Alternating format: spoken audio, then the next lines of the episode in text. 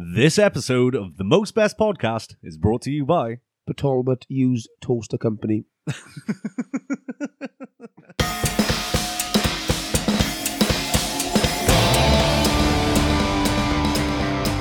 Hello and welcome to The Most Best Podcast. I am your host, Zach Williams, and Pop Nasty.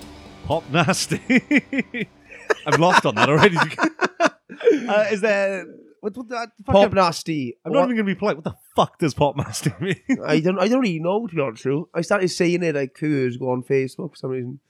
And like just fucking saying it all the time. And, and I don't know. I just really annoyed a lot of people with this. So So that's a legit catchphrase that yeah, you use. Actually, yeah, yeah, it's actually, yeah. Some people, some people think some people are saying it. It's fucking stupid. Uh, I don't even know what it means. It sounds quite like, I don't know, is it like a hype thing? Like, that's Pop Nasty?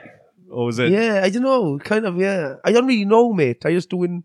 Pop Nasty and just fucking comedy and shit. Just see if you can slip it in throughout the episode. Yeah, we'll and do. Talking about slipping it in, with me today in the Most Best recording studio, I am so, so excited. I've been wanting to do round two for so long.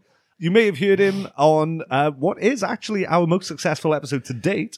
Uh, ladies and gentlemen, besties at home, please put your hands together. Wherever you are, if you're on the bus, put your hands together. And welcome with me, co-host with the mo-host, Sandro Ford. Hello. Hello, Sandra. How are we doing, dude? What's going on, mate? You good? Ah, it's, I'd like to say it's been a while. We, um, How long was it ago? The podcast was... Let me just long look time. that up. It was a long time ago. Is it February's, man? Okay, yeah. Make a guess as to... Uh, not the date recorded, but the date posted. Because I'm pretty sure I posted it shortly mm. after we recorded the episode. Was it like was it like September last year? Do you want to give an exact date? Uh, I don't know. It was July twenty-eighth last year. Oh, was it? So it's very close, coming up on a year Ooh. since we uh, since we last spoke. Once a year. On uh, mic. Jesus. I say last I spoke on mic. We did uh, have a car share the other day to Bristol. Yes. It was good. You enjoyed it? It was good, man. I've been very, very slack know, with you need, gigging. You need to travel more, I told you that. I just need to gig more, even just yeah. in my local it's area. Just, it's just gig. Yeah, it is. It, it is a nightmare just getting into it. It's just getting... Get in the spots, then fucking get in there, oh, then get your stuff ready, try new material.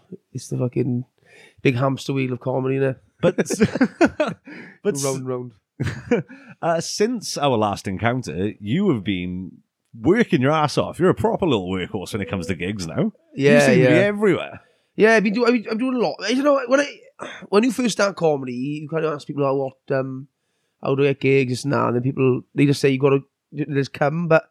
When you start, you don't, you don't, you don't, you don't understand what they mean. Like, well, and I came, and I came, and I, I came till I could come no more. I know. And they think, they, I don't know, they think um, they just happen. You know, people ask you to do gigs and stuff, and it's just they just can build up, don't they? And I run my own night as well, so you know, some people give me spots back for that. It's just, yeah. Well, I got you back on the podcast if that helps. I, uh, I did. Give me gigs. I say it was was it January I did your night. In yeah, don't want to do the surge. Uh, on the like one snowy day we had of the year. I know. That's the thing. Everybody was saying that I was going to cancel. I don't know how to make it. I said, come down. There'll be a crowd there. In all fairness, the group thread on the day was amazing. Just watching you pull your hair out of everyone going, yeah, see, I don't know if I am going to make it. Yeah, yeah. A lot of people. There's a um, woman from Bagen, but fair enough, she's going to drive down. But people. The snow, as soon as a bit of snow comes, everybody starts panicking, don't they? Fuck it. Oh, you fucked it up. It's, it's bollocks. It's, no, the snow melts in there. So, everybody come down and it was full house and we had a laugh, didn't we? It was amazing. It was heaving. And not only heaving, but it was an audience who were bang up for it as well. Yeah, they love they love a fucking bit of comedy. Like. Oh, it was really, like, genuinely, when I walked in, I was not only surprised by the amount of people in the room, given that we had that light dusting of snow. Yeah. But just the fucking energy, man. Yeah, and they go nuts for me. There was... Well, I had uh, my star launched and then plucked back out of the sky in like three seconds that night. What happened? Uh, after my set, uh, I was at the back talking to all the acts, and this girl comes up to me, clearly a bit pissed. uh, and she gives me a massive kiss on the cheek, and she was like, fair play, you were amazing, that was so funny. And I was like, oh, that's so cool. And then she turns to someone who hadn't performed, wasn't an act, and says the exact same thing. A new segment that we've been showcasing on the Most Best Podcast. Yeah. Uh, it, it needs a new name, but I like the working title. We've already got a jingle for it, so we're fucked. Uh, it's something we're calling Lyria. I like it. You love the puns, yeah. I, I do love a good pun. And that literally was born no. of me mishearing someone in work. They said something, and I thought they said, blah, blah, blah, Lyria. And I was like, well, shit, there's a podcast game in there. uh, so the rules of Lyria. Um, as co-host with the Mohost, I have tasked you to write five facts about yourself. Uh, any number of them can be untrue. You will read them out. I get to ask one question about each one. And then based on that, I have to decipher uh, what's true, what's bullshit. Right. You ready? Yeah, let's go. Excellent. So hit me with your first fact. First one, I won the under fourteens South Italian Ping Pong Championship when I was on holiday to see my family in Italy. Number two. Um, my grandpa used to know Fred West. Dark as it is, I really hope that's true. All right, next one. Um, I once got lost in Paris as a child for three hours, and when I got found, I got found in the queue for chips.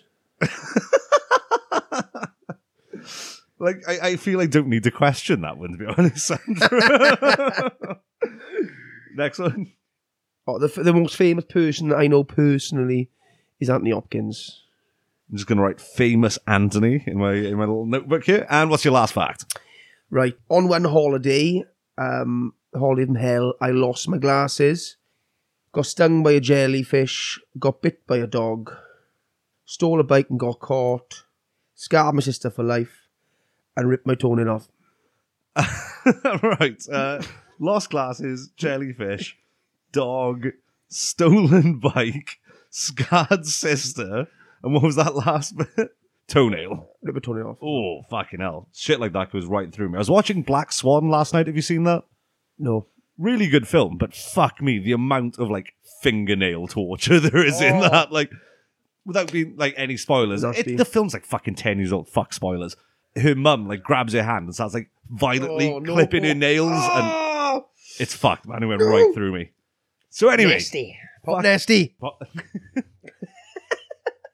Got one in. There we go. I'm going to tally these off. You've got one in.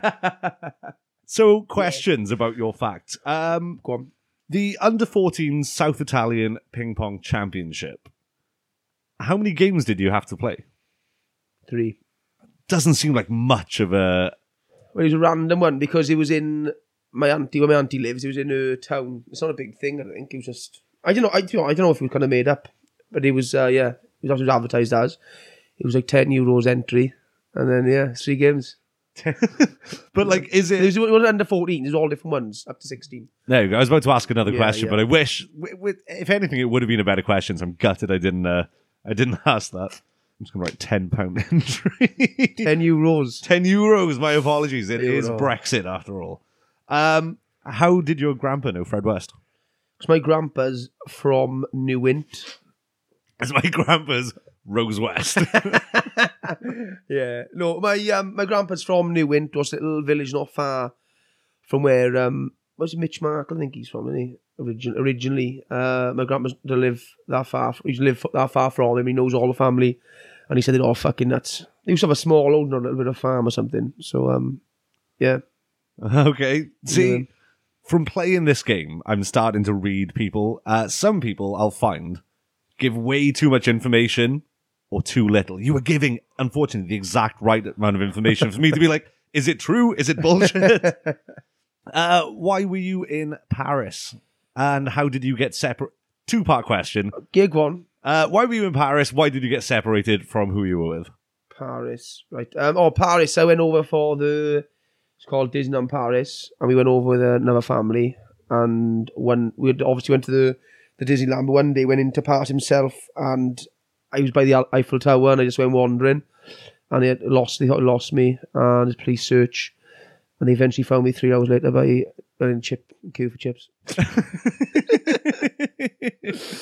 See, I, I'm not one to judge. When I was young, I was like, you know, single digit, should we say. Uh, I once went missing. My, my parents, we had a caravan down the Gower. Yeah. Uh, but to get there, my dad used to drive like a white van. Right. And some kid was annoying the fuck out of me one day, and my parents were out, caravan was locked, and I was like, oh, but the, the van's open, I'll just go for a kip in the back of the van. So I get under all these coats, have a sleep in the back of the van, uh, I wake up, Six, seven hours later, I'm a heavy sleeper. Uh, my dad, who was in the police at the time, had pulled every single possible string he could to get a manhunt going uh, because the little kid who was annoying me uh, had told my parents that he saw two grown men taking me down the fucking marshes. And I wake you up, little bastard. I wake up and there's fucking dogs, helicopters, this entire caravan site looking for me. And I was like, morning. That's fucking pop nasty. That's crazy. That is pop nasty. That's two pop nasties for your buck. How do you know Anthony Hopkins? Well, Anthony Hopkins, obviously from Batalba, and he originally started in the Y M C A acting classes, and he acted with my, he, he actually acted with my mate, my mate's grandpa, Ken, and they just known each other for years, and I've met him a few times when he's come over. When I was younger, like, I haven't ever seen him for years. Since, you know, since all that fame, he's, uh, he's all no, gone to his head. No, he, he, the last time I seen him was his, like, seventieth birthday, when he came over, he had it in Maggan Park Ordnery. Well, see, that... Mm, I have been in Port Talbot Y M C A, and there's a lot of pictures of Anthony Hopkins up on the walls. Yeah, that's where he started. That's where he started his crazy thing. Fuck, just go into more details about this holiday. I can't cite, like, decipher a question to ask. Uh, yeah, so, just so bit, bit by bit, is it? Bit by bit. Talk me through this fucking holiday. Right, um, right. It was a, it was a holiday. Twitley went over in the camper van, and we went over for a, a life saving competition, and we went over there, and we, we on the way we drove over and stayed in France. So we got this campsite in France. We stayed the night, and it was the fucking roughest campsite I've ever been to, right? You Shut- wandered off to the chip shop. No, no. the, and we we got there, and out the van, and there was two, like, wild dogs, and one chased me and bit me on the ass. And that's when, I got, that's when I got bit. And it was crazy. That's when I got bit. It was a really creepy fucking campsite. And then in Italy then, what happened then? Yeah, and then on the first night, I lost my glasses.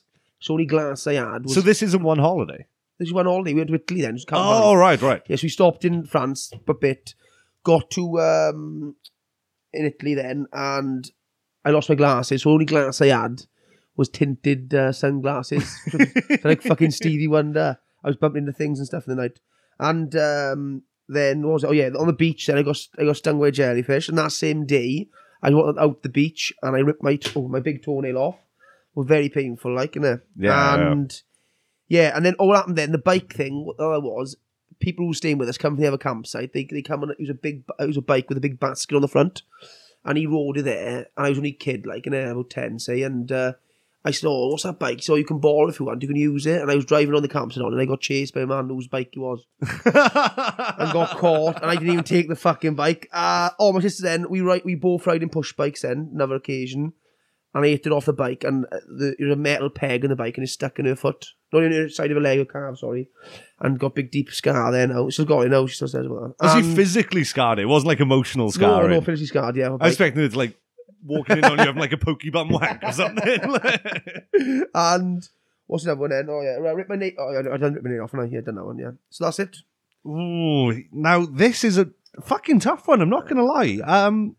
I'm going to say the only lie in this entire thing is the under fourteen South Italian Ping Pong Championship. That's a lie. See, the way you said that leads me to believe there's more lies, but I'm going to stick to my guns. That's the only lie I'm saying. Right, that's a lie. The Grappano's Fred West, that's true. Fucking hell. Uh, got lost in Paris Chip Van, that's true. Yep, I expected that one to be. Anthony Hopkins, that's false. Okay. I don't know him. You sold that very well. Thank you. And the last one's true as well. Well, fuck. I, see, I'm getting better at this. I'm getting closer every time. One day, I'll get them all right. And then What's I'll, the worst you've done? Uh, I'm pretty sure every single time so far, I've got, like, the majority of it wrong. I think really. Thing is, um, when I came up with this idea, I didn't realise just how fucking interesting everyone else's lives are. Like, uh, Steph... Not not to say that mine is interesting. Yeah. I'm doing a fucking podcast in my spare room. Uh, uh, Stefan Allen has written dialogue for a fucking Pokemon game. Oh yeah, like on the fucking yeah. uh, on the, like the. the I can imagine him doing that because he didn't. He's a well speaker, isn't he? Uh, what else? Fucking was it Essencia's uh had, to, had to learn how to do cartwheels down a ramp in school. Basically, uh, to. Cut a long story short, and you can go listen to the episode. Yeah. We have the most best podcast with S L C S to get the full story. Uh, but apparently when she was in primary school, she couldn't cartwheel. So her teachers thought like the only way that she can learn how to do it is to make her do it down a ramp, which would just make it infinitely harder to do. That's fucking stupid as fuck, innit? And that's the beauty of Lyria. Pop nasty. Jazz things up on the Most Best Podcast, we have fucked with the format when it comes to the interview. Now, last time we spoke, I pretty much just tried to interview you for an hour. I don't really have interview chops. I'm not very good at it. Uh, so what I've done is, just to make my life easier, I've written twenty questions. They're about comedy, your time in comedy, your feelings, comedy as a whole. Right. And what we're going to do, uh, to make it nice and easy, is simply just roll the twenty-sided die to decipher what questions I ask you. So I'm going to hand the die over to you as co-host of the Most. What's a die? A dice? A singular dice. It's not. It is. Dice is dice. No, a dice is plural. Is it? Yeah, yeah. Three arms. So, right. Roll away. Whatever number comes up, we'll ask you that question. Number three. Number three. See, we covered this in the last episode, but for the besties who haven't listened, tell us about your first gig. Number. Oh, yeah. First gig... First gig was rough as uh, Mozart. Now it's sadly gone. Mozart's sadly gone. Uh, it was in there. Rest in power. Yeah, I went over the week, week no, the, the month before with my mate Bush um, to have a look at his boat. Thought I wouldn't mind giving it a crack. Come back over. Wrote five minutes. Fucking shit myself. And, uh, yeah, and before they call your name, my leg was like kind of shaking. I was like, oh my fucking god, no. Because you're not a, a performance-based uh, no, never person, done perform, yeah. No, never done perform in my life. I was told to stand up because I'm a fucking idiot. Um, and just come from there, really. And I, I, I absolutely fucking love it now. You know, it's a big hobby of mine now, I think. I love it. So what was going through your head that first time you were up on stage then? Was it just like, it was, it's the best. This? It's the best feeling in the world now. It's great. Like when, when, no, no, no. Like when you've, when you've done it a few times, it's, it's obviously... I only explain it. When you first get up there, it's like adrenaline is... Oh, you can try, but I was a boxer, it's like a similar kind of adrenaline. The adrenaline is unbelievable, and it's just like overwhelming. But then as time goes on, you don't, you don't get, you don't, you don't get as much nerves used to. And um, I think as time goes on in stand-up, you just, you just kind of want to get better and just do and be, you know, just be better. When you first start, all you want to do is just try and get one, a few laughs, but...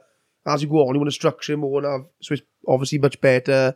Start with a laugh, finish with a laugh, finish the best joke, start with your second best joke, or whatever.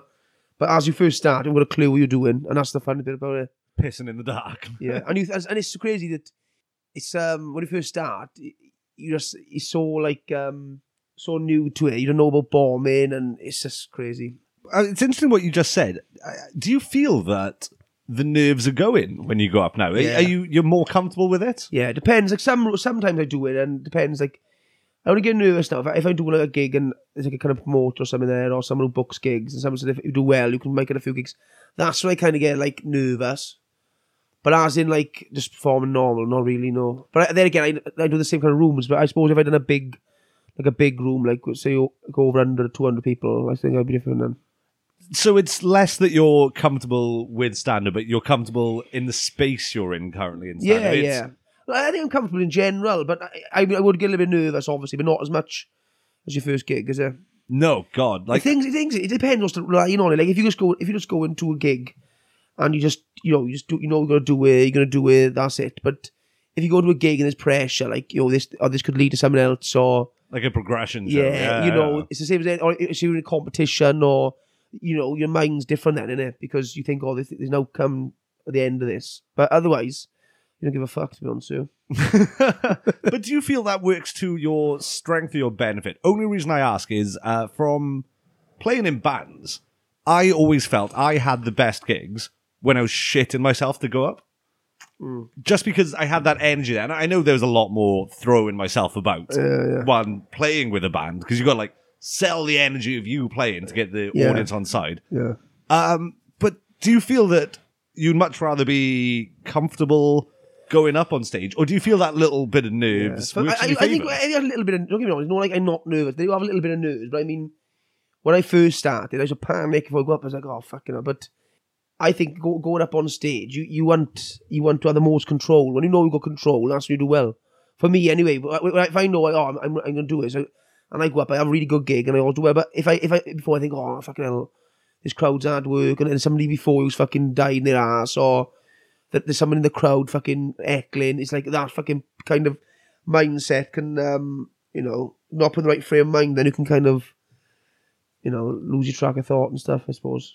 But I, I find when I don't prepare for stuff, it goes worse. If I prepare properly and I kind of go through my set a few times in the house, that's it's spot on. Well, that's what I feel with Bristol uh, that we just did on the weekend now, is normally I'll just like, I'll be writing stuff in work and just going through to my head. Mm. But because I had the day before the gig, I literally spent all day just pacing around the house, mm. running the set, saying the jokes out loud, finding the that's rhythms the way of to them. Do it. And honestly, I've never felt more comfortable than when I went up, brand new room, all new faces, mm. but I, I felt I was more in my stride because I knew the rhythms well. of the jokes. Oh, thank you very much. Done well. But the same, that happens to gig, I didn't do that, that one we done, because I got I, I, jokes in my head I wanted to do, and I was like, oh, I'll put them together, and it wasn't in the right order, so when I come back from that, I was like, fuck, I want to get my, I thought, right, I'm going to write them all out, what I want to do, because I'm doing a competition now for seven minutes, so I'm trying to get a good seven-minute set together, so I laid all the questions. They all flow together, and I done the one yesterday, and they opened with it, and it went well, and you know, it was a real good night. So I think sometimes it is planning. If you until fail you, to plan, you plan to fail. Know, until you get more experience, because like, you have some comics who go up, like you know, um, who's who's the fucking who's the improv comic now? There's a lot of not Noel Fielding. Who's the other uh, one? Ross Noble. Ross Noble. You know, I think he has ideas in his head, but he just riffs off the crowd, and when you got experience, you can do that. But um, I think when you, the first three or four years you start, and you need to really plan it and get you, get it there. Because a lot of a lot, I think a lot of it, especially if you're doing gigs like on pro nights and stuff like that, you want to try and improve yourself. So if you're going up there and just trying to fucking riff and stuff and fucking the night up for people, yeah, you're yeah. not gonna not gonna have you back. But if you prepare and you show them that you can, you know, you've got some half decent materials, I suppose. And I guess in a way that if you know you're on a bill with some more experienced acts who know their patter, and you go up. Mm. Unprepared, fluff about, and suck the energy out of the room. You just make it harder for those other acts yeah, who have to go on piss, after you. Yeah, you piss people off then, don't you? And then, you know, you want that. You want, you, thing is, you want to, when you first start anything, like, you want to, you know, if you start football, playing football for a team, you don't, you don't have to fucking go in unfit, do you? You want to be the fittest you can be, and you can get in the team. It's the same as stand-up, really. You want to be the best you can, I suppose. But you've got to be, it's just it's fun as well, so you can't be too fucking serious, do you know what I mean? Striking a balance. Yeah, it's like... Yeah, it don't be too serious, and, uh, you know, but don't be fucking too sloppy. Don't be too pop nasty, you know? Pop nasty. Sandro, roll for another question. Number ten. Number ten. Outside of comedy, Sandro Ford, what would be your dream career? I used to say boxing, but I wasn't very good at it. uh, I don't know. Dream career. I'd love to be, I love like, but I love music and stuff, but I'd love to be a singer, but I can't sing. I think if I had the voice, I, I'd love to be a front man of bands, man, because that is just amazing. But I, I love, I don't stand up, but I think that would be my dream kind of job, front man of a band.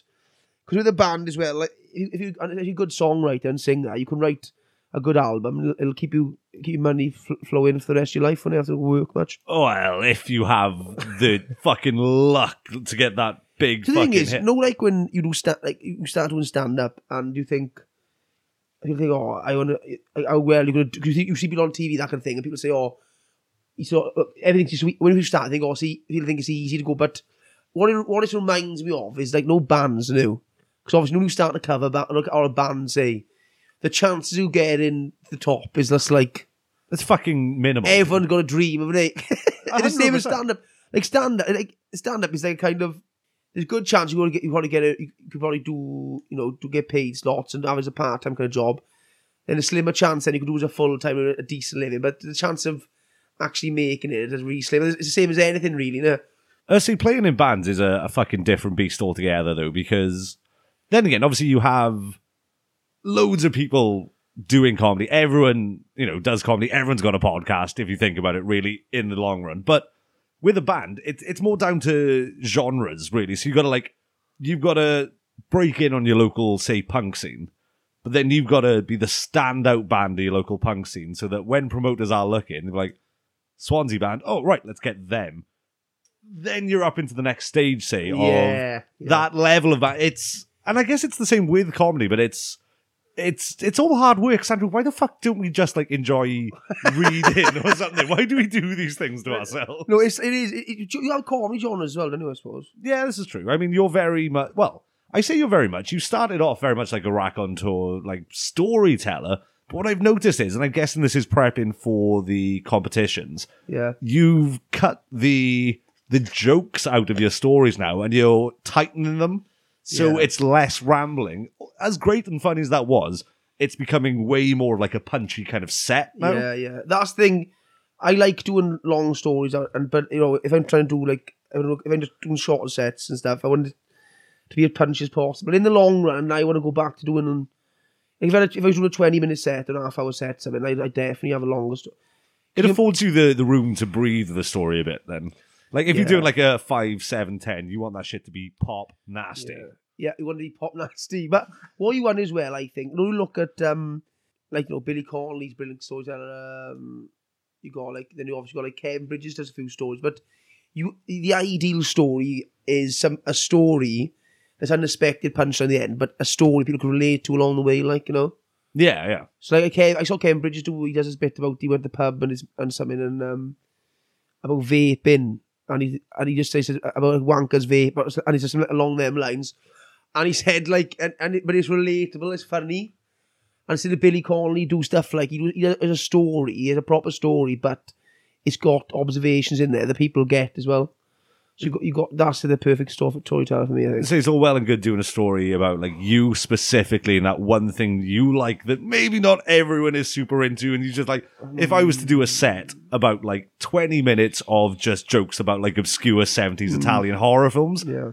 I might fucking love the shit out of doing that, but it's not gonna fly with the, the audience unless you've got like a room full of fucking like Dario Argento and Lucio Fulci fans, which I doubt is gonna happen. Mm. Well, I think what it is, with, with comedy, I, I, I, I, cannot, I was never a massive comedy fan before I started, but looking at it now, when I look at comedy, I think, you know, the ones the ones who do do well are the kind of working class comedians are smashing it, because, you know, you look, you go look, you got like Sarah Millican, you got like say um, Kevin Bridges, what's his cockney's name now, Mickey Flanagan, Mickey Flanagan. like Frank um, Skinner's back. You got, you got these kind of working class communities because they are so relatable and working class, and there's more working class people in Britain than is, you know. And I mean, comedy it, for the longest time was ruled by like Oxbridge graduates, essentially. Like basically, well, it, it, it, it kind of is. It's it's kind of moved a little bit now, but it's kind of that way as well. A lot of public school boys doing it, but they so know they're not, they're not selling out nothing though. So but you got to think like back in the days of like Python and all their contemporaries. They all met in Cambridge and Oxford in like the performing arts societies and the footlights. Yeah, yeah. And that's where it came from. And they would take it to Edinburgh then to do a show they've been mm. working on. Uh, whereas nowadays it's great because dumb fucks like me and you can just be like, yeah, fuck it. I'm going to yeah. I'm gonna show yeah. the world Don't my talents. Don't get me wrong, right? I, I like I like kind of like, um, what's it called? All real alternative comedy. There's a thinking kind of game. I think, oh, it's, it's interesting, but I've been around people done it, and yeah, they have laughs, but the funniest comedy, when I've, when I've watched comedians do stupid stories, observations, and then people are crying, laughing, and silly comedy is the funniest comedy, do you know what I mean? Rather than, I know like intellectual stuff is, is quite funny, people, oh yeah, I get it, but it's not, you know, people don't cry laughing, that kind of stuff, do you know what I mean? They get it, it's more of a preach, isn't it? Yeah. Like Bill Hicks, yeah, I, I, I find, I, I like Bill Hicks kind of stuff, but it's not, it's more of a, you know, it's like George Carlin, yeah, he was funny, but he wasn't like hysterically funny stuff, was it? It's same with like Doug Stanhope. I I, I like him. I'm not the biggest yeah, fan, but it, he is more just shouting his opinions at an yeah, audience rather yeah. than selling a relatable narrative that they can kind of. It's not a, it's not a kind of set of punchline stuff. Mm. It's this kind of like yeah, it goes on and it's just yeah, I know what you mean. So to answer the question, a singer. Yes. Pop nasty Sandro, roll for another question. Eight. Eight. This one hasn't actually been asked, I realise. The term hacky gets thrown about a lot in comedy. Uh, what do you personally feel constitutes hacky material or a hacky act? Joke thieves, I think. And stuff that's been kind of, it's hard across stuff that's been done, but um, Yeah. But to say that, though, you got to think the amount of people who've been alive over the span of humanity. Yeah. There can't be any such thing as an original thought. Regardless of how personal and based on your yeah, yeah, yeah. interpretation, surely someone's written that joke before. Well, not really. There's loads of stuff. There's loads of avenues, yeah. They, maybe the same kind of subject or something, but hacky, I think, is just stuff the people just doing. You know, you got like, you know, like a kind of jokes. Like, if you um, want to say puns and one-liners, I won't be offended. No, not puns. One, some, but I mean, like some stuff has been done, like um, kind of gynecologist jokes. My lips are sealed, and them kind of thing. Where they all be fucking done. Low-hanging fruit, as yeah, it yeah, easy stuff. Yeah, because like, yeah. you have one um, like korma, curry. You know, like the easy puns. They've all been done. People still do them, and like um, see, I do have a. A curry-based got one of pun, yeah, yeah. But I think it's quite good. It basically, yeah. But they've, uh, yeah, they've been, they've been, that's kind of hacky comedy. I don't know, but I enjoy it though. I, I, I know a lot of my jokes could be constituted as hacky. I do a lot of kind of, yeah, I do some hacky shit as well. One-liner, punchy kind of. Yeah. You know, I, I like, stuff. I like doing, but I like doing pun. They can't. Don't get me wrong. I do. Some, I probably do some hacky shit, but hacky, I mean, it's kind of people know.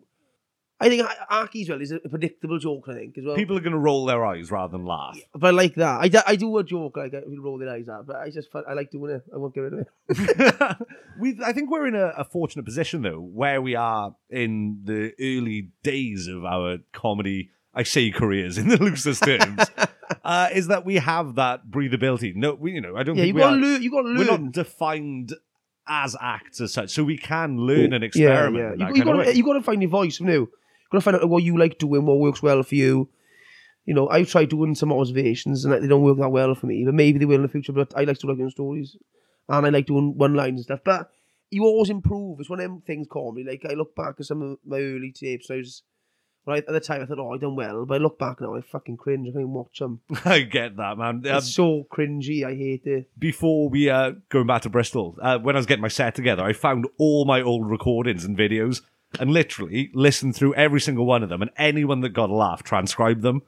And I think I got like one joke out of each video, to be honest. Like, I know. Listening back to it, and I was like, why the fuck did I think it was funny to go up and make jokes? Not like I wasn't purposely making jokes at groups of people, but I made some real fucking close to the bone jokes when I first started. And I was no, like, you gotta do that, you gotta try stuff.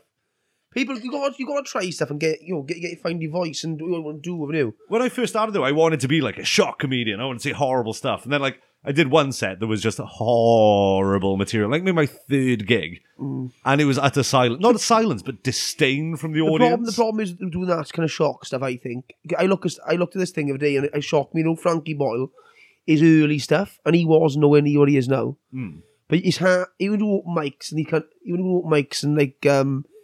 You know, starting off, you can't do that kind of stuff because people won't book you. Once you find your own audience and your own voice and you got your own crowd, you can do what you fucking want, basically. That's what Frankie Boyle done and people like that. But in the meanwhile, you just got to kind of, especially when, you, if you're doing your own show, like you do on tour or you do that kind of thing, you do what you want. But if you work in clubs with someone or, or they paying you for the night, they don't, and they, they say, oh, no, no, no, no, that kind of stuff. You know, they're your bread and butter, and they, I suppose. It was like Drew Taylor put it to me. Uh, I think it was the first time I ever recorded with him.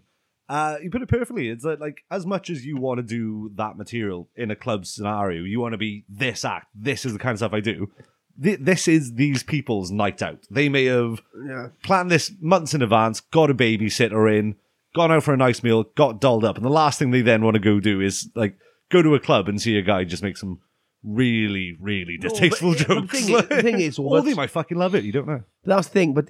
People do get offended, but it's a joke. What you've got to realise with comedy, I think, I've heard people say this, is that they're not trying to be offensive. They're trying to make you laugh. You know, it's like it might be a bit close to bone, but it, the, the outcome is they want to make somebody laugh. So I hear people who, who laugh at some stuff and then they get offended the next minute by someone else. Well, they were laughing at other things, so fuck off, basically. Pop nasty. Do you want to roll Pop for nasty. One more question? Let's do one more. Number eleven.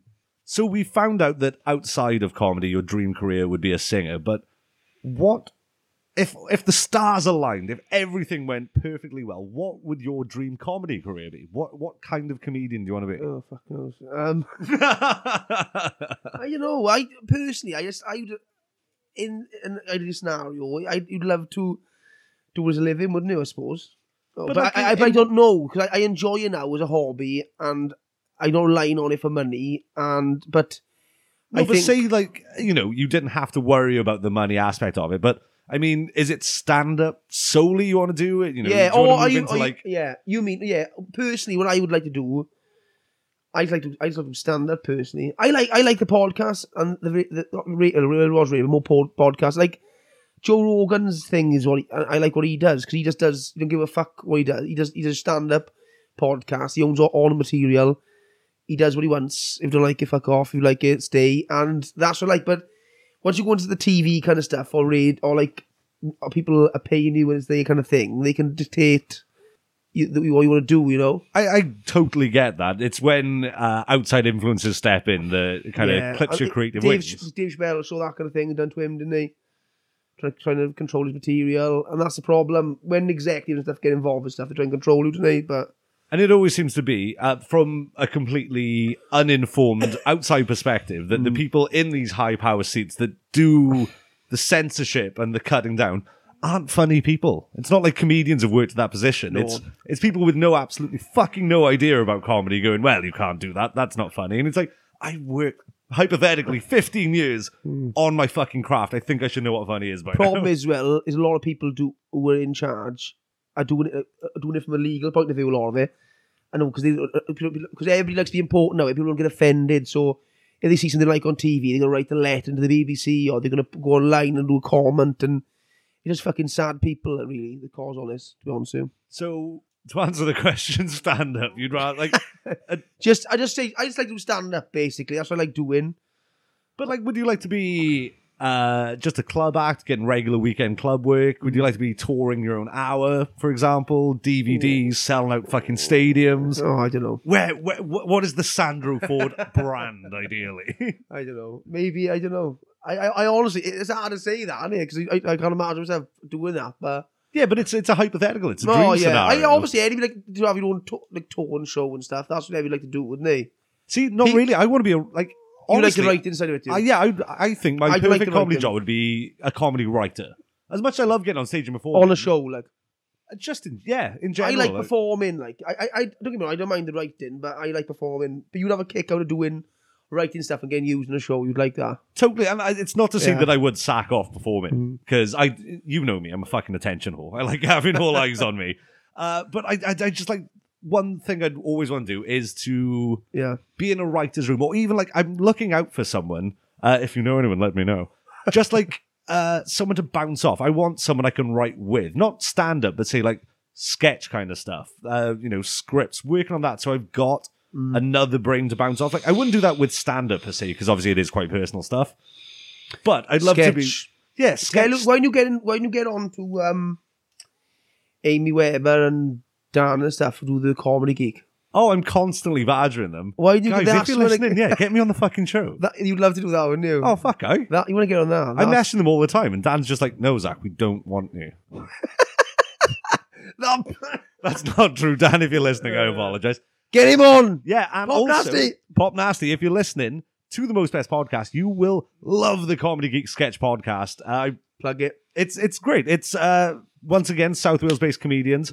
But it's all sketch. It's yeah. fucking genius. And they have some great guests coming on, some really talented guests. Yeah, you know, they might have some even more uh, talented podcast-friendly guests. You know, their, their names who might... No podcasts. Who, their names might rhyme with Yak Williams. We don't know. Get me on the fucking podcast, Pop Nasty. Anyway. Can I plug something real quick? You can plug what the fuck you want. I'm getting plugged. Yeah, um, yeah I'm going to plug... Yeah, um, Sandro's Ad Corner. My... Night in, it's, it's almost moved from the Surge now. It's in the Red Lion. This one's the last one before the the break. Summer break is the thirtieth of May, and Chris Chopin's headlining. Got a got a good, good little bill going. It's free entry. It's a back collection end, so so many theacs and stuff.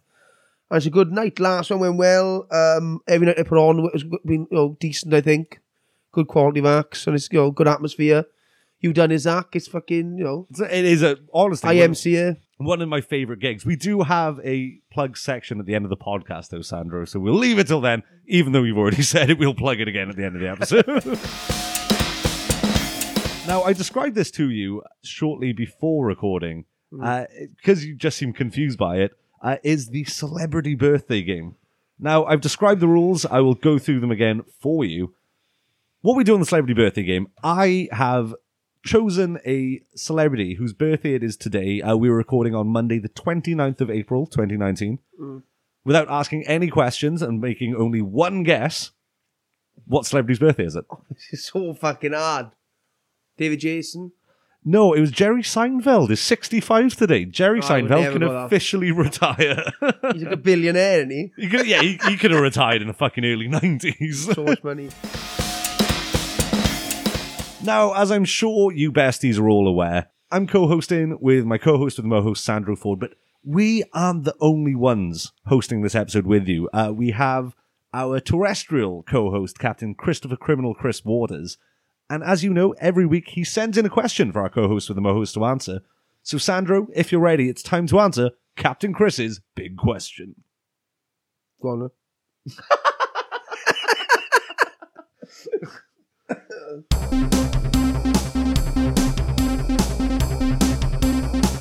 Captain Chris's big question. Oh, I, I asked this one quite a lot because it's my favourite one, but I think it'd be... I think it'd be good for you to answer this. Uh, Sandro Ford, what conspiracy theory do you hope is true?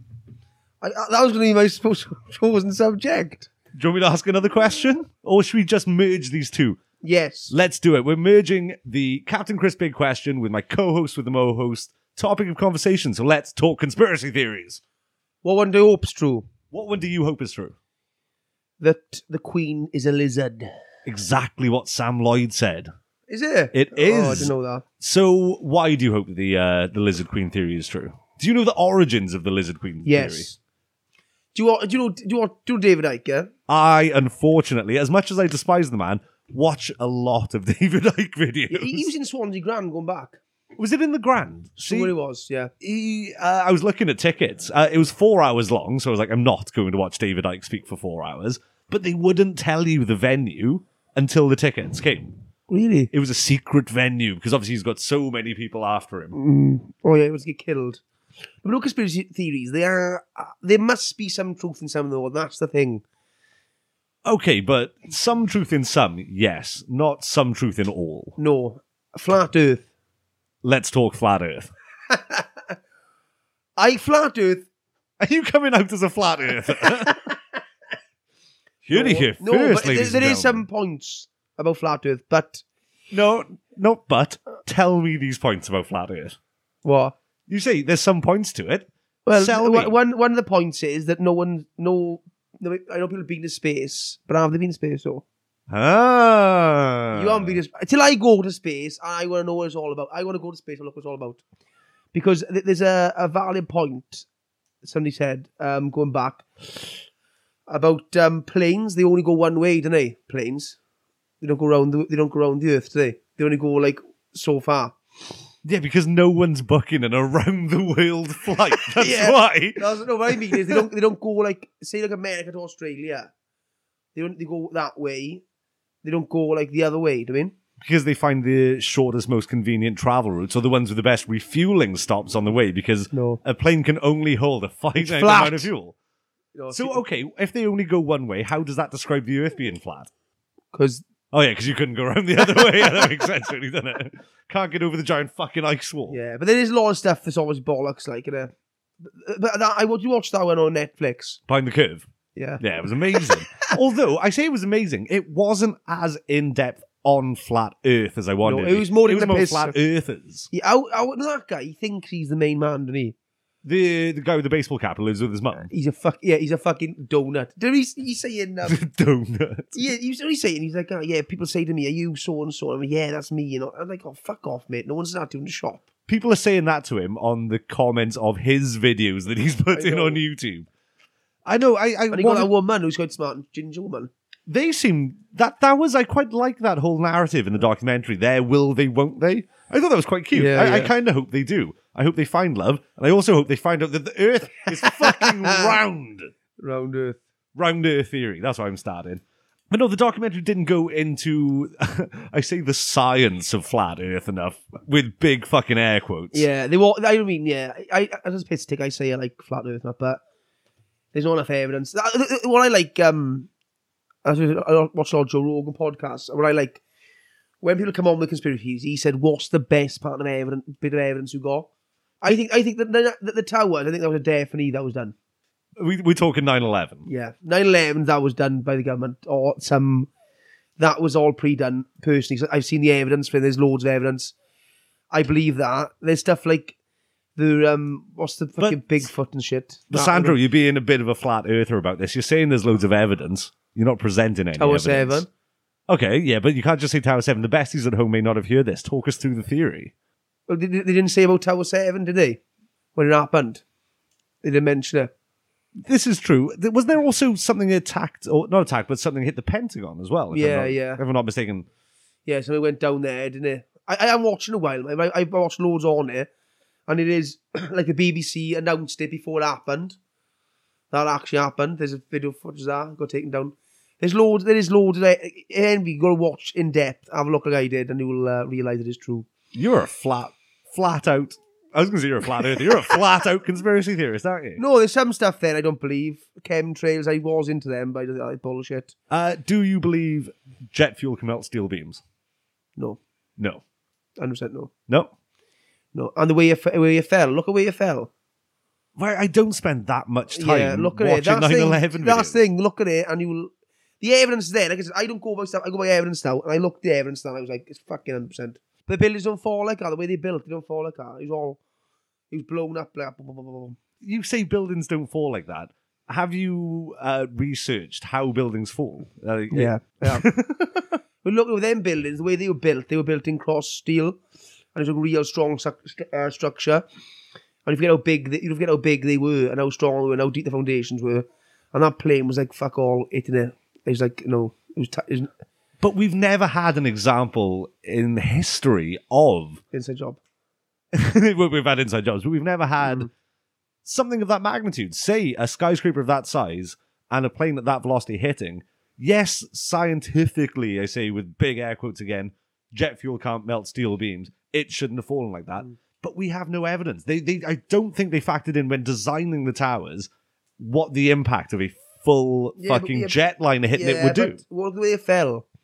But we don't know because we've never seen it happen yeah. to another building. Weird and that's, that's oh, the basis. See, you could see explosions. Sandro, you're winding me up now. You this could is see the explosions. Basis, this is the basis of any good science experiment is you repeat it multiple times, so then you have results to no. compare to each other. If you do it just once, that's unreliable yeah, results. You, you look at the basically, we need to start flying more planes into more buildings and look, find out if nine eleven is an inside job. If you look at the evidence, you can see the explosions or down the bottom.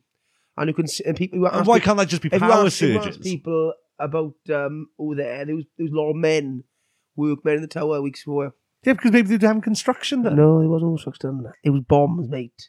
Mm, I see. Yes, it was. Look Don't into get me it. Wrong. I'm not trying to side with the you American are. government on you're this. You're all one. Government. You're a podcaster. You're all fucking into that. Yes, I'm, I'm clearly very, very much. I, the only reason I podcast is for the American and the moon, government. And the moon landings are fake. Right. Okay, let's talk fake moon. I'm, I'm getting kind of wound up about nine eleven. Let's talk fake moon landing. That'll calm me so, down. Yeah, nine eleven inside job. Uh, moon landings, that was fake. And your evidence is? There's someone walked in on it being filmed. Yeah, but I can say I walked in on Jurassic Park being filmed and they had actual fucking dinosaurs. Doesn't make it true, Sandro. Yeah, there's, there's, there's loads of evidence. That's that's definitely true. But this is the problem. And, like, this is the problem with conspiracy theories. You can just sit there going, oh, yeah, there's loads of evidence. There is. Present me the fucking evidence. I will, I, I, I, when I go home, I'll email you loads and you can put on the best podcast thing. Send me some links, because I will, in the show notes of this episode, I will put all the links in for people to make up their minds for themselves. The besties at home. I don't know, my whole audience mm. could think nine eleven was an inside job, and I could be alienating everyone. You don't, you don't believe in this inside job, do you? You don't, you don't believe in any conspiracy theories? I don't have enough evidence to say yes or no. Yeah, it's all there, though. It's probably the most evidence. Do you know Jesse Ventura? What's your name? Yeah. As in the fucking Jesse Ventura, the wrestler. The wrestler. Governor. Governor of... Minnesota. Minnesota. Yeah, fucking Jesse the Body Ventura. You're taking him as a credible source. Yeah, he's good. Ah, see, Sandro, I... He's good. This is not Pop Nasty. So, right. I If Got I'm uh, going back to the fucking the moon landing. Right, go on. So apparently it's fake, right? Yeah. I just, I just don't believe it. I just want to... Th- but if it's fake... Mm. How are we still having? How do we still have the means to send crafts and people up into space? No, I, I, I don't think. I, I, what I think, I, I, I, I believe that they were on the moon at some, po- at some point, but I believe that one. Apparently, the camera footage was all burnt.